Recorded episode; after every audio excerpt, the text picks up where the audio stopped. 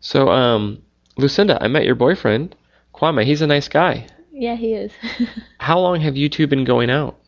oh gosh, I think around about two years, Uh huh. two, oh, two and a half years. Wow, it's a pretty long relationship. Yeah, it is. Um, so how did you meet? uh, we met uh, through the school. I can't actually remember the first day we met because, um, being students, we you you kind of meet people and stuff like that. But we spent um, some time together at a party and then um, a friend's birthday party. Yeah. Okay. Oh, now you come from two completely different cultures. Yeah, we do. Yeah, can you talk a little bit about that? Uh, well, is from Ghana, and I'm from New Zealand.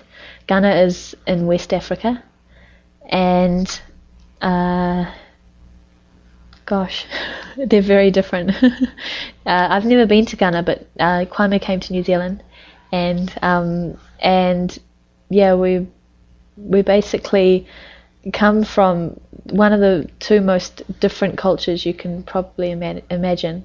but but, um, but being in Japan, I think where we met in Japan and we were in the same culture, so it's not like he was in visiting New Zealand or I was visiting Ghana because there was no real culture shock or we'd kind we've kind of assimilated to each other's cultures very much. So in our own relationship, we're we're pretty much uh, no cultural problems or anything like that. Right. Uh, yeah, oh, that's yeah. I think it's easier because you're in a neutral culture. yeah, yeah. Well, um, what are some things that you have in common? Uh, things we have in common. Uh, we both like watching TV. Uh, Kwame likes watching TV a bit more than I do. uh, we both like basketball uh, and and soccer, but Kwame is very passionate about that, and, and I can watch for ten minutes. So, Okay. uh, yeah.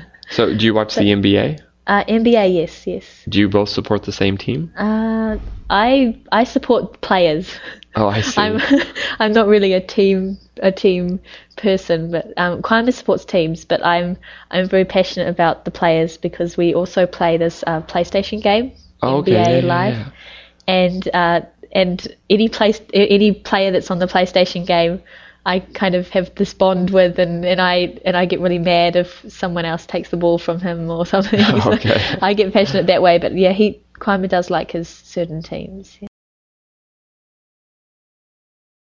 Yeah. Okay. Well, how about um, what do you guys?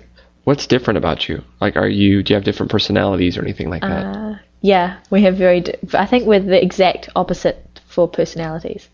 Uh, Kwame is very quiet, and and he's um, he's very reserved in his opinions for certain things. He won't say whether he really likes something or really dislikes something.